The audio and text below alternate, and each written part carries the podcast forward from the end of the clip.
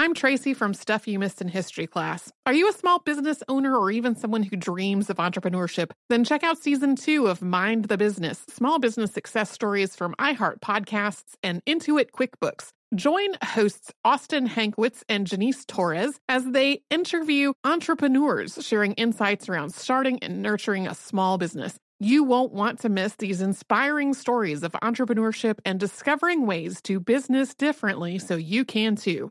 Planning your next trip? Choice Hotels family of 22 brands has over 7,400 locations and the perfect hotel for any traveler you want to be. Like a Cambria hotel serving up locally inspired craft cocktails for all my folks who maybe want to meet up and talk about Mad Royals. Check into a Radisson hotel with flexible workspaces for you strivers who listen during business travel. Or a Comfort hotel with free hot breakfast, family friendly pools, and big spacious rooms for the parents who listen with their kids and need a little retreat. What are you waiting for? Join Choice Privileges and start earning points toward your next stay. Find a stay for any you when you book direct at choicehotels.com, where travels come true.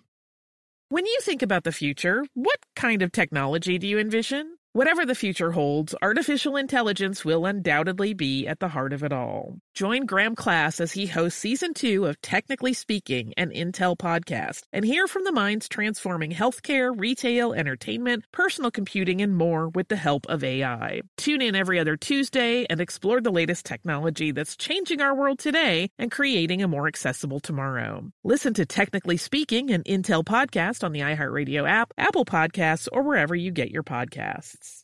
What's up? This your boy Lil Duval, and check out my podcast, Conversations with Unc, on the Black Effect Podcast Network. Each and every Tuesday, Conversations with Unc podcast feature casuals and in-depth talk about ebbs and flows of life and the pursuit of happiness. Unlike my work on stage, I tap into a more serious and sensitive side to give life advice and simply offer words of encouragement, yet remind folks to never forget to laugh. Every Tuesday, listen to Conversations with Unc, hosted by Lil Duval on the Black Effect Podcast Network, iHeartRadio app, or wherever you get your podcasts presented by AT&T. Connecting changes everything. Welcome to Stuff You Missed in History class from HowStuffWorks.com.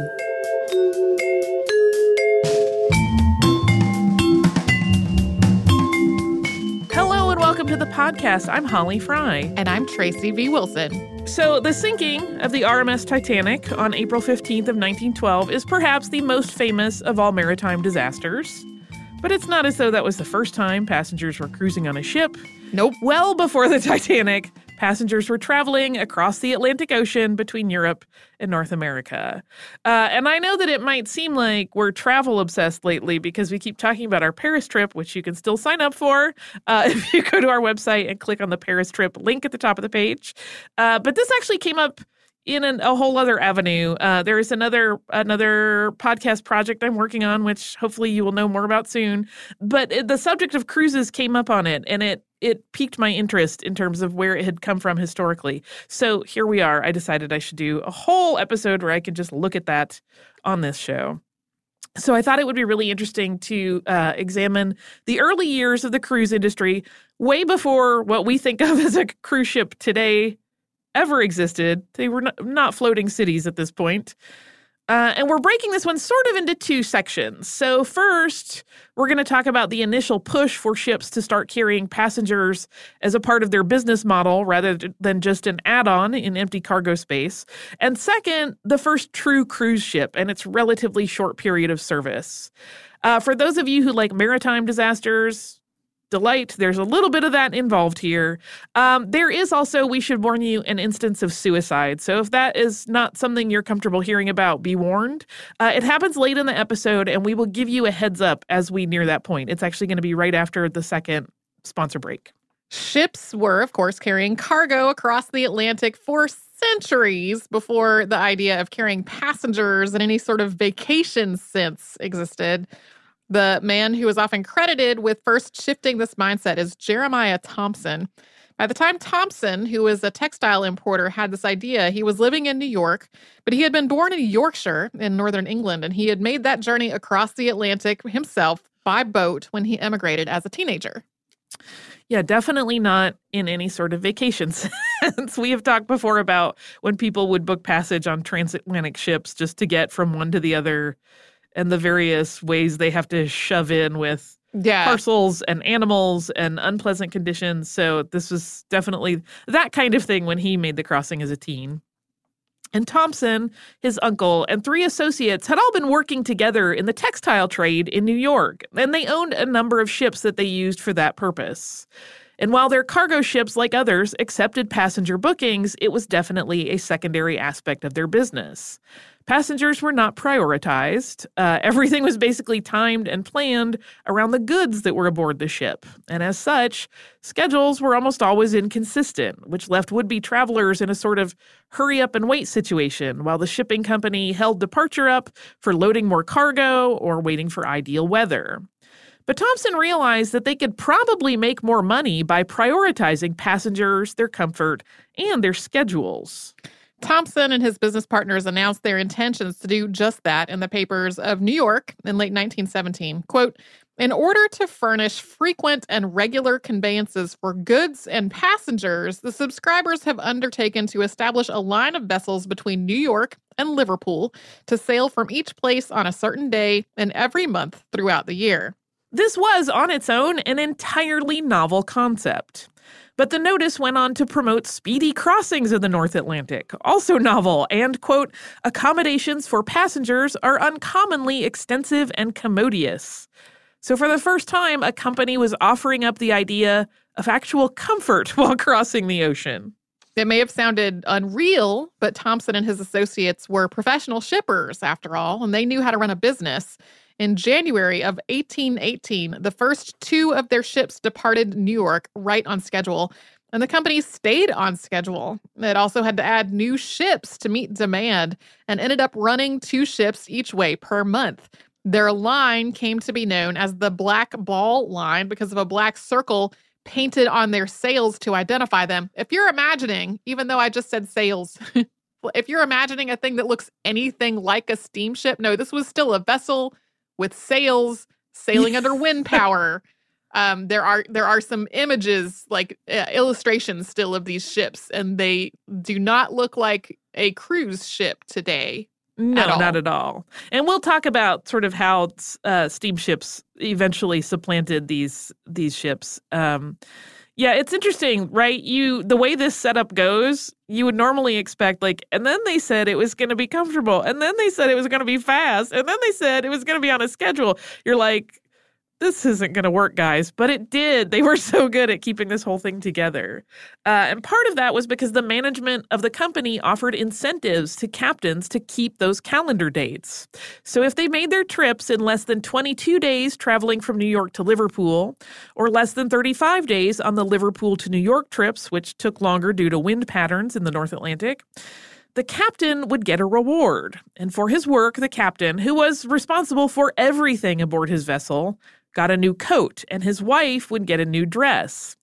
And this reward system seemed to work because Blackball got a really good reputation for reliability. The Black Ball line got a fair bit of press for their new business model and how successful they had been at implementing it. And that gained them new business in both passengers and cargo, which made other shipping companies want to step up their own game to stay competitive. It wasn't okay anymore to simply run supply ships on the, well, we'll leave when we're loaded and arrive when we can approach. yeah, initially they were like, why would you want to prioritize passengers? That's just secondary. And then a couple years in, they were like, we would also like to prioritize passengers, please. Soon, other companies were running their own scheduled lines and offering better passenger accommodations. And this, in turn, drove the shipping industry into a more service minded mode of operation, which then drove physical change in how the ships were built. In 1823, Black Ball once again staked its claim above other competitors when it launched its new ship, the Canada. The 525 ton vessel was lavish in ways no ship had ever been before. It featured things like skylights in the deluxe cabins, silk curtains, Turkish carpets, and a fancy dining room with beautiful furniture, among other luxurious design details. The Canada's beautiful decor set off a new race among all the shipping companies to offer similar amenities for their passengers. And this desire to offer more sumptuous accommodations and entertainments meant that ship designs had to shift to offer all those things without losing their cargo space. After all, they were still carrying things like mail and textiles and even livestock, some of which were used to feed the passengers aboard in rather fine style. know, one of the the accounts I was reading talked about the ship's cow, so they always had fresh milk on the crossing, and and how sometimes you know the animals, some of the animals would be used uh, to be slaughtered and then used in meals, and they would have chickens that could lay eggs, and that really this is kind of the beginning of the idea of cruises and food together because for a lot of people the food was the best part of the trip because it was all very fresh. A company called the Dramatic Line, run by a man named Edward Knight Collins, gave Blackball a run for its money starting in 1836. Dramatic started building flat bottomed boats like the ones that were required to traverse shallow waters at the mouth of the Mississippi River. Collins had been running ships to New Orleans, but he realized that he could use that same flat bottom design to optimize space for transatlantic voyages. The ships in the dramatic fleet were aptly named. They were the Shakespeare, Sheridan, Garrick, Siddons, and Roscius, and they were massive. The Roscius weighed more than a thousand tons, which was a record at the time for ships that were running out of New York. But it was the passenger cabins that really set the dramatic line apart from the Blackball. They were as much as three times the size of what other companies offered, and they were higher up on the ship, not below the deck yeah, they felt that passengers would be more comfortable uh, up higher. They would get better air circulation. They would not be as prone to seasickness, uh, which all sounds lovely. Also, we should point out that even though their accommodations were three times larger than other ships, they were still tiny. I mean, even if you uh, have been on a, a, modern cruise ship, the rooms are still pretty small unless are. you are very, very wealthy. And this is, you know, far past these ships in terms of evolution of space. So the idea, though, of a separate steerage class, which uh, you'll often see talked about, formed sort of organically uh, during these decades. If there was a cargo space that wasn't being filled with letters or parcels or other goods, some ships continued to sell reduced fare tickets for people to bunk there, without any of the amenities like dining and entertainment that a regular ticket afforded. People who purchased these discounted tickets had to bring their own food, and they were allowed to prepare it in a designated space on deck, so long as they remembered to also bring pans and pots and any other utensils required to do that prep. And this really wasn't all that different from how people had booked passages before the idea of passenger amenities was introduced. It just meant that now there were different levels, both literally and figuratively, of travelers. In a moment, we will talk about the celebrity status that some of these captains achieve, but first, we will pause for a word from one of our sponsors. I'm Tracy V. Wilson from Stuff You Missed in History class. Did you know small businesses make up 99.9% of all businesses in the United States? The world is powered by entrepreneurs, and if you're a small business owner or even someone dreaming of starting your own business, then you'll want to check out season two of Mind the Business Small Business Success Stories from Ruby Studio, from iHeartMedia, and Intuit QuickBooks. And every episode, hosts Austin Hankwitz and Janice Torres talk to entrepreneurs about how they've grown from the the lessons of launching and nurturing a small business, and how they have found success being their own boss. From the excitement of first starting out to finding the right tools and resources to process invoices and payments like QuickBooks Money, you won't want to miss these inspiring stories of entrepreneurship and discovering ways to business differently so you can too. And if you're a small business owner or even someone dreaming of starting your own business, then you'll want to check out season two of Mind the Business Small Business Success Stories from Ruby Studio, from iHeartMedia, and Intuit QuickBooks. Planning your next trip? Choice Hotels has a stay for any traveler you want to be with 22 brands and over 7,400 locations. Whether you're a business traveler, a family road tripper, someone who wants to seek out history and maybe make your own, or just planning a quick getaway, Choice Hotels has a stay for any you. Like a Cambria Hotel, where you can be a cocktail connoisseur and sip locally inspired craft beverages at downtown locations in the center of it all. This is a fun way to visit cities with a lot of history and a lot of fun in mind. Or a Radisson Hotel for all our productivity powerhouses out there. With flexible workspaces and on site restaurants, you'll get the most out of your work trip. You'll get the coffee, the Wi Fi, and the work done. And we can't forget about comfort hotels. Imagine you're a family road tripper waking up in your big spacious room and then heading down to a free hot breakfast for the entire family, including waffles. So you'll be well fed and ready for the day's adventure, even if that's just relaxing. After that, you're spending all afternoon relaxing by the pool. You deserve it. What are you waiting for? Join Choice privileges and start earning points toward your next stay. Find a stay for any you. Book directly at choicehotels.com, where travels come true.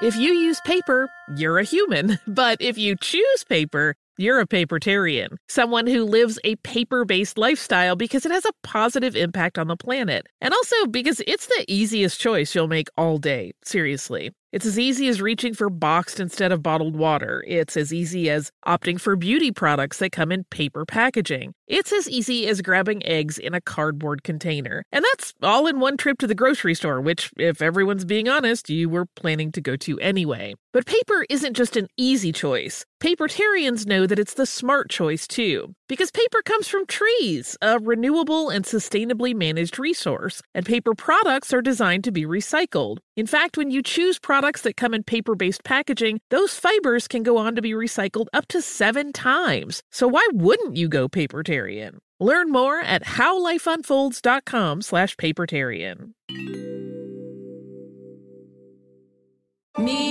Focus Features presents Back to Black. I want people to hear my voice and just forget their troubles. Experience the music and her story Know this. I ain't no Spice Girl.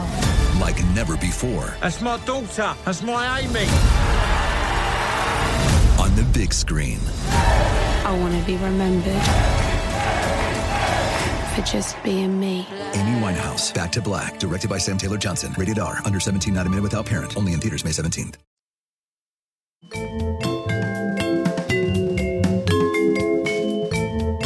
We mentioned just a few moments ago how Blackball rewarded its captains with bonuses in the form of coats for jobs well done. And captains actually took on an odd sort of celebrity in the time that the cruise industry was in its infancy. Passengers could actually book passage with specific captains if they wish, and especially skilled ones came to be recognized for their ability to deal with weather issues and manage their crew and socialize with their passengers. This job became a very coveted one for men with the skills to handle all of these different needs, as they also took a share of the revenue for the cargo. So, one of the things that was involved was like for X pieces of mail, you will get some tiny, tiny fraction of money for each piece of mail. And so they would all get that kind of like as a revenue share of their their company's work. They also usually owned a, a portion of the ship in terms of like both getting the revenue from it and having responsibility for it. Uh, the sailors who worked under them, though, worked very, very hard in jobs that were often very dangerous and sleeping in quarters that were far less comfortable than most of the passengers had. But traveling aboard this combination cargo and passenger ship, which was called a packet ship or packets, that wasn't the pleasure vacation of today. Even if there was beautiful furniture involved for the people who could afford a premium ticket, while there were normally women's quarters on such vessels, the vast majority of the paying passengers were still men on business. These were generally booked as one way trips, a way to get to either Europe or North America. And the time aboard the ship was more comfortable than ever, but it was still a means to get to a destination. You were not doing this for fun. no, it would be like, I'm sure there are people that do it, but very few are like, let's just go get on a plane for fun today. like, you have to, you normally have a place in mind where you're trying to get to. Yeah. And if the plane ride is enjoyable, great, but that's not really your vacation.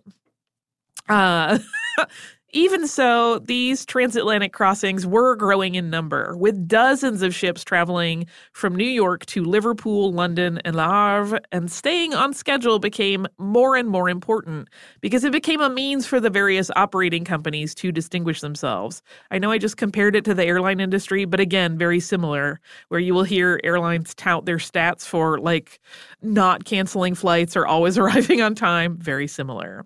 And the US was building a very strong reputation for its excellence in this industry. Part of that strong reputation was a very small rate of accident or loss. In the first 20 years of this industry, there were only two ships lost. The first of this was the Albion, which was part of the Black Ball line. On April 22, 1822, three weeks after leaving port in New York, the Albion, under the command of Captain Williams, ran aground and slammed against rocky terrain on the southern coast of Ireland really early in the morning, sometime between 3 and 4 a.m. Seven of the Albion's 24 man crew survived, and two of the 28 passengers, but everyone else aboard died. And the cause in this case was bad weather. A written account by a local man named John Purcell described the situation when he arrived on the scene shortly after the ship hit the rocks. And he wrote, quote, at this time, as it blew a dreadful gale, with spring tide and approaching high water, the sea ran mountains high. Mr. Purcell and several other men were able to get the survivors to safety. Uh, he describes in this this account that he took in a number of them, and the other men that were with him each took in a number of people. And they also built coffins for the bodies of the recovered dead. The second ship lost in the transatlantic passenger and cargo business was called the Crisis. It's the name of the ship, which was part of the Black X line. In the case of the crisis, it was making its way back to New York in 1826 and it just never made it to port. Somewhere in the Atlantic Ocean, it presumably sank. Although these two incidents were obviously tragic, the work of the packet ships traveling between Europe and the United States was seen as very safe because it was only those two. The second half of the 19th century saw massive growth in passenger bookings on transatlantic lines. The idea of truly premium accommodations started to come into play, and steamships became the standard. Up to that point, all of the tightness of schedules was largely about leaving port on time, but things were still a little bit wiggly when it came to making port on the other end of the journey on a schedule because, as Tracy had mentioned earlier, you're still using wind power largely. um, and once the reliance on wind was less of a factor, comings and goings were more precise at both ports on any given cruise. Now we're going to jump ahead a bit to 1900. That year, the world's first steamer, built exclusively as a tourist ship with no intent of hauling cargo or mail, was launched at Hamburg, Germany. The ship was the Prinzessin Victoria Luise, and it was part of the Hamburg American line. It was christened by the Countess von Waldersee, née Esther Lee, who had married German Army Field Marshal Count von Waldersee. The idea for the Prinzessin Victoria Luise began with Albert Ballin. In 1886, Ballin had joined the company Hapag, you'll see that H A P A G, which is an acronym for a much longer German name that I dare not attempt for uh, for desire to not uh, turn it into a horrible jumble of words. Uh, and that is sometimes synonymous with, you'll sometimes see it written as that company running the Hamburg America line or uh, just being synonymous for it. And uh, the Hapag company's business included a great deal of emigration travel. As people left Europe to move to the United States, the Hamburg Victoria Line transported them. And that company started in 1847 and initially used sailing boats like the packet ships used by the Black Ball Line and its competitors, but eventually they, like everyone else, transitioned over to steamships. Albert Ballin, who had an immigration agency as a family business, was a perfect fit for Hapag. He worked his way up the corporate ladder and in 1899 became the head of the company. At the beginning of the 1890s, he had initiated the world's first leisure cruise, which was a trip along the Mediterranean aboard the SS Auguste Victoria. This was the first time the journey aboard a passenger ship was billed as the vacation itself. Ballin himself was a passenger on the Auguste Victoria, and he interviewed the customers aboard to see what was working and what could be changed. Yeah, so just for clarity, in case it's confusing, that ship was still the type of ship that had originally been built to carry cargo and passengers, but this was the first time that it was used as just a vacation in and of itself. And then this next ship that we're talking about is the first one that was built entirely just as a passenger cruise ship. So, as he took control of the company, Ballin came up with another first, and that was a ship that was entirely designed and built for passengers. The Hamburg America line commissioned the shipbuilding firm of Blohm and Voss to construct what is often called the first purpose built cruise ship. Thus, the Prinzessin Victoria Luise, named for the eight year old daughter of Kaiser Wilhelm II, came to be, and Ballin, who oversaw the entire project very closely from design to completion, became the father of the leisure cruise. This ship was huge. It was 400 feet or 122 meters long 47 feet or 14.3 meters wide, and 27 feet or 8.2 meters deep. It was also 4,419 gross tons, which measures not weight but internal volume. The hull was made of steel plates flush fitted with countersunk rivets rather than overlapped. Yeah, it was built like a, a, a luxury vehicle, basically. Um, also, I should point out in looking at various different um, records, those numbers in its length and width and depth are a little bit different depending on which one you look at. Uh, I'm not sure what the the cause for that disparity is, but it's it's always small disparities. So if you look at it anywhere else and are like, that's not quite the same number, that's why I can't explain why that's the case. But we see it in different numbers all over the place. And as a cruising yacht, this ship was designed, as we said, entirely for leisure, and every aspect of it was completely modern for its time.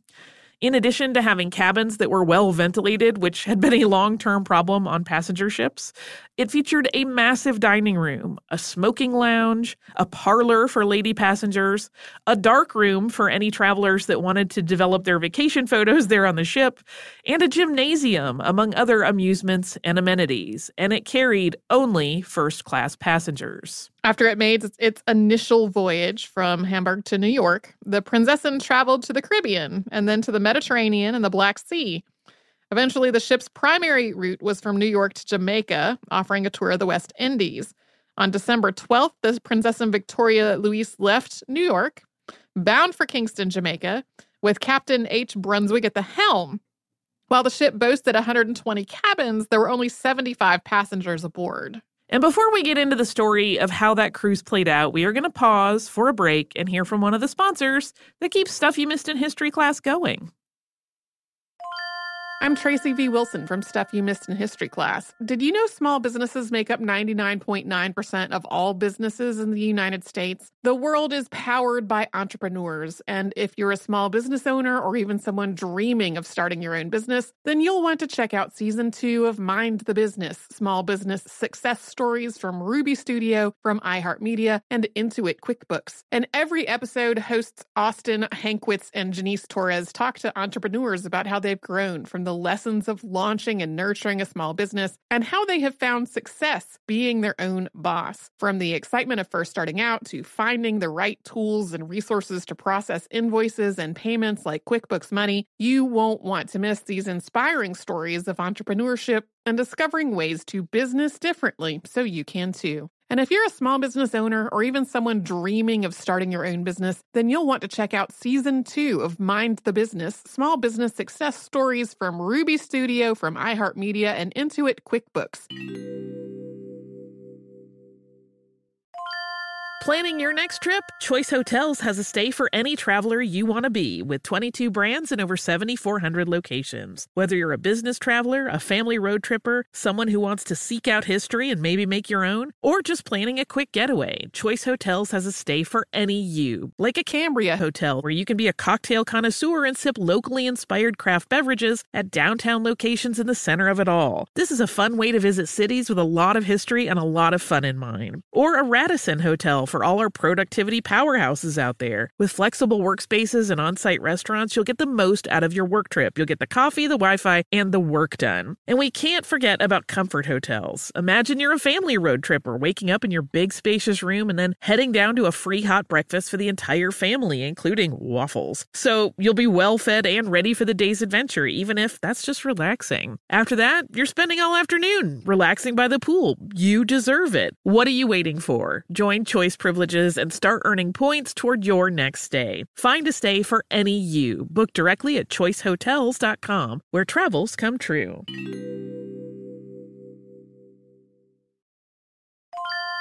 If you use paper, you're a human. But if you choose paper, you're a papertarian, someone who lives a paper based lifestyle because it has a positive impact on the planet. And also because it's the easiest choice you'll make all day. Seriously. It's as easy as reaching for boxed instead of bottled water. It's as easy as opting for beauty products that come in paper packaging. It's as easy as grabbing eggs in a cardboard container. And that's all in one trip to the grocery store, which, if everyone's being honest, you were planning to go to anyway. But paper isn't just an easy choice. Papertarians know that it's the smart choice too, because paper comes from trees, a renewable and sustainably managed resource, and paper products are designed to be recycled. In fact, when you choose products that come in paper based packaging, those fibers can go on to be recycled up to seven times. So why wouldn't you go papertarian? Learn more at howlifeunfolds.com slash papertarian.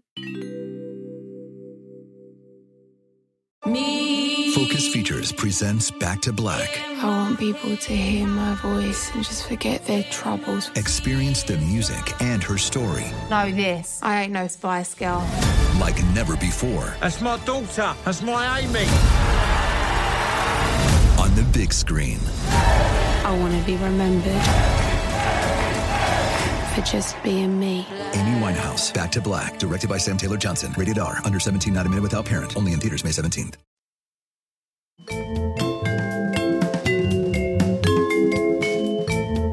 Hey, listeners, as we get into this next section, I just want to remind you this is uh, the segment where we will talk about the suicide we mentioned at the top of the show. So if that's not something you want to hear, you can maybe fast forward uh, to the very end or just skip this last part. What happened on the Prinzessin Victoria Luise's trip was initially reported this way The ship made port at its destination as scheduled and then headed back to New York. On December 16th, it ran aground just below the lighthouse at Port Royal as it was exiting Kingston Harbor. There was no inclement weather, the waters were smooth and calm. All of the passengers were safely evacuated to Kingston. Two other ships, the Duguay-Trouin of France and the Bremen of Germany, were nearby and quickly moved to the scene to help. Though those on board initially had been afraid, once they were reassured that they were going to be moved to land, the evacuation went completely smoothly. But despite everything post grounding going as smoothly as possible, Captain Brunswig locked himself in the cabin and shot and killed himself.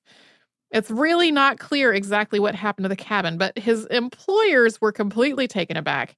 In a statement given by the president of the Hamburg America line, Emil L. Boas, he said, quote, Captain Brunswig was one of the most capable captains in our service. I cannot account for his act, except on the theory that his pride was crushed by the accident and that he believed that only death would wipe out what he regarded as a disgrace. But a follow up to this story, published on December 29, 1906, in the New York Times, offered a slightly different version of events. As uh, you know, even in today's modern world where communication is much faster, sometimes when you get the breaking news story, all of the facts aren't entirely correct. And then later on, there's like an amended story where, where everything kind of gets smoothed out and the reality is uh, described. This is kind of what happened in this case. Uh, this version had been relayed by survivors once they had returned to New York aboard the steamship Sarnia. The accounts of those who had been aboard all indicated that the ship had been entering the harbor and not exiting, as had initially been reported. Captain Brunswig, upon approaching the harbor, issued signals indicating that the ship needed a pilot. So, a maritime pilot, in case you don't know, and this job still exists, is a person who serves as sort of a navigation expert and advises uh, captains on maneuvering through spots like port entries and exits.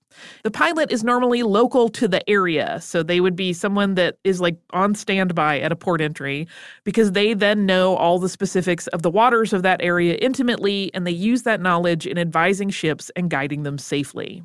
But though Brunswig requested a pilot, nobody came. So he decided to anchor near Port Royal rather than try to navigate into the harbor without assistance. But in doing so, he misread the lights on the shore and he accidentally headed straight for the lighthouse. Yeah, apparently he thought the lighthouse he was seeing was a different lighthouse. So he was just completely oriented mentally incorrectly uh, in the map in his head. And he basically literally ran it right aground. According to the ship's steward, F.O. Schroeder, it was 9:30 p.m. on the night of the 16th when this happened. The captain immediately sent out a boat to report what had happened and went directly to his quarters where he shot himself. And this countered an earlier report that made it sound like the captain had waited a couple of hours before he took that that final step. The passengers were kept on board through the night. They weren't informed of the captain's death. And in the morning, the crew formed a line of boats to the island. Passengers went from boat to boat along the line to get safely to shore. The Bremen, that German vessel we mentioned earlier, tethered itself to the grounded Prinzessin and actually tried to haul it off of the rocks and back into the water, but that effort was ultimately unsuccessful.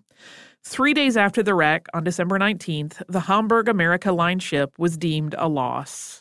In 1907, a German court determined that Captain Brunswig had been negligent in his duties. And the loss of the Prinzessin Victoria Luise, which again, all passengers survived, was completely eclipsed by the sinking of the Titanic less than six years later.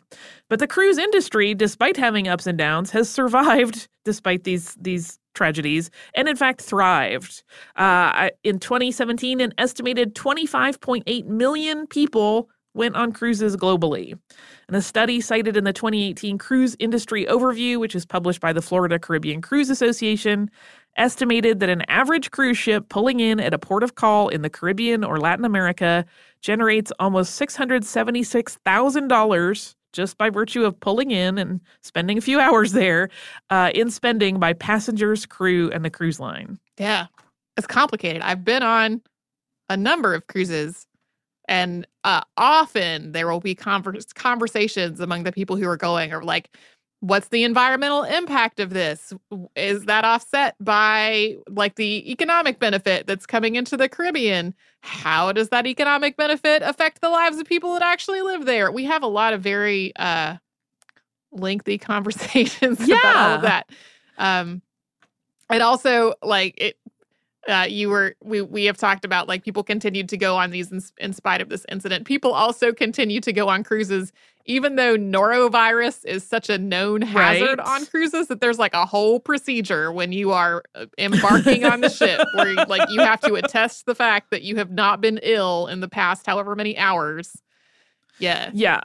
Yeah, I I have not been on a cruise. I have been at sea many times like deep sea fishing, but mm. I have mm-hmm. not been on a cruise cruise. Um I think that may be about to change. we'll see, and I'll report back. Uh, I'm very curious about how this goes because you oh, and I have had some conversations about about cruising and pros and cons and not the cruise you think it is. Okay which uh, helps get around my problem. My problem, right, is that you're on a ship. I would most likely do like a Disney cruise. That's not actually the one I'm looking at at the moment. Uh, and while I love Disney, like the idea of being trapped on a boat with a bunch of um, little people, you know, kids, makes me a little nervous because I'm not a kids person. And mm-hmm. once I mm-hmm. reach my threshold, there's no return. Like you can't put the genie back in the bottle. and so, so uh, I'm a little concerned about that. But I found a cruise that I doubt many children would be on uh, just because of its theming, which is not filthy in any way. It just has to do with such an old, nerdy pop culture property that I don't think any kids would be interested. I know whenever we mention our likes and dislikes on the show, we get a lot of uh, ideas from listeners. Uh, I'm just going to put it out there. Holly and I have already talked about how cruise ships have lots of entertainments for children and there are lots of adults only spaces on them. Yes. But I have also had friends who are very much aligned with me mentally who are like, oh no, you can't escape them. So um, until totally partitioned off, this will always be a danger. Yeah. And I bet your kids are the best ones, but I'm just not comfortable around kids. It's no diss on the kids. I, it's just not not my space of comfort. Uh, and when I'm on vacation, I would like to be as much as possible in my space of comfort. Yeah, yeah. Anyway, that is the scoop. Do you want to hear some listener mail that has nothing to do with cruises, but does go back to our slightly grown up topic of the history of vodka? I sure do, because we've gotten some great email about vodka. really great email, more than I can read all in one thing. But uh, what I really liked is we got several interesting ones. We talked in that episode about how vodka is to some degree sort of a universal solvent. It gets used to clean and disinfect things, and it gets used to spruce up uh, clothing in lieu of dry cleaning sometimes, and you know various uh, treatment for ills. And so we had a number of people write in with new things that I did not always know about uh, that vodka gets used for.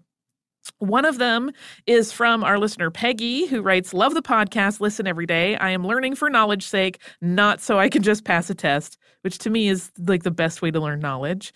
And she writes, My daughter is an amazing cake decorator. She backs this up with a beautiful photograph of a cake that her daughter made.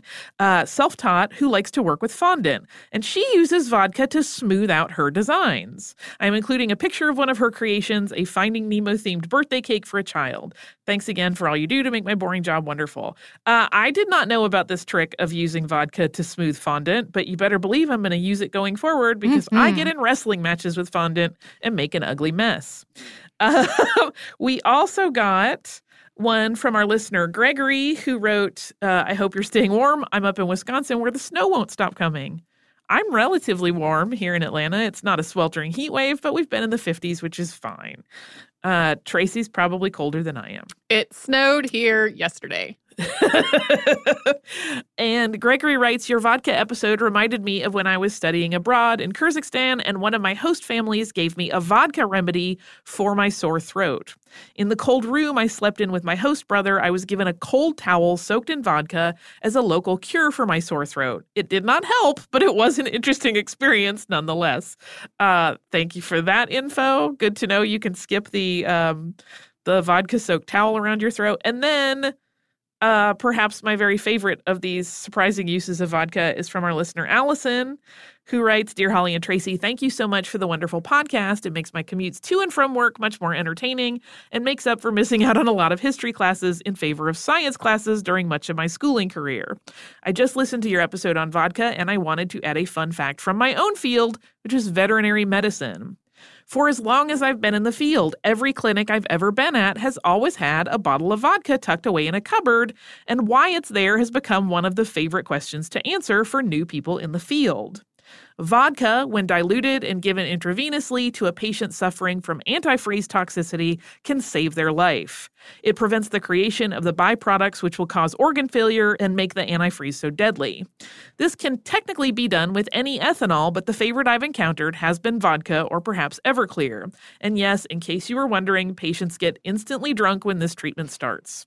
Looking forward to see what's coming up next and hope you're having a wonderful start to 2019. I never, ever, ever had heard this story, which is surprising to me because I uh, have known a lot of veterinarians and I always ask them a lot of invasive questions about their jobs because I find it fascinating. Never learned this one, so thank you, Allison. Brand new. Also, obviously, we are not suggesting you do any of this yourself, uh, uh, but that's a good little piece of info to have. If you would like to write to us with your surprising use for vodka or any other historically interesting tidbits, you can do so at historypodcast at howstuffworks.com. You can also find us pretty much anywhere on social media as Missed in History, you can go to missedinhistory.com to find our webpage, which is where you can sign up for that trip to Paris. Again, Paris trip at the top with an exclamation point takes you right to all the info.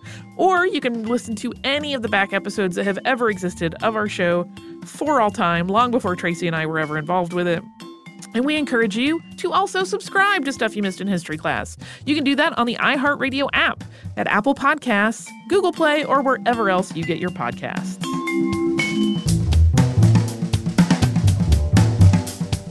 For more on this and thousands of other topics, visit howstuffworks.com.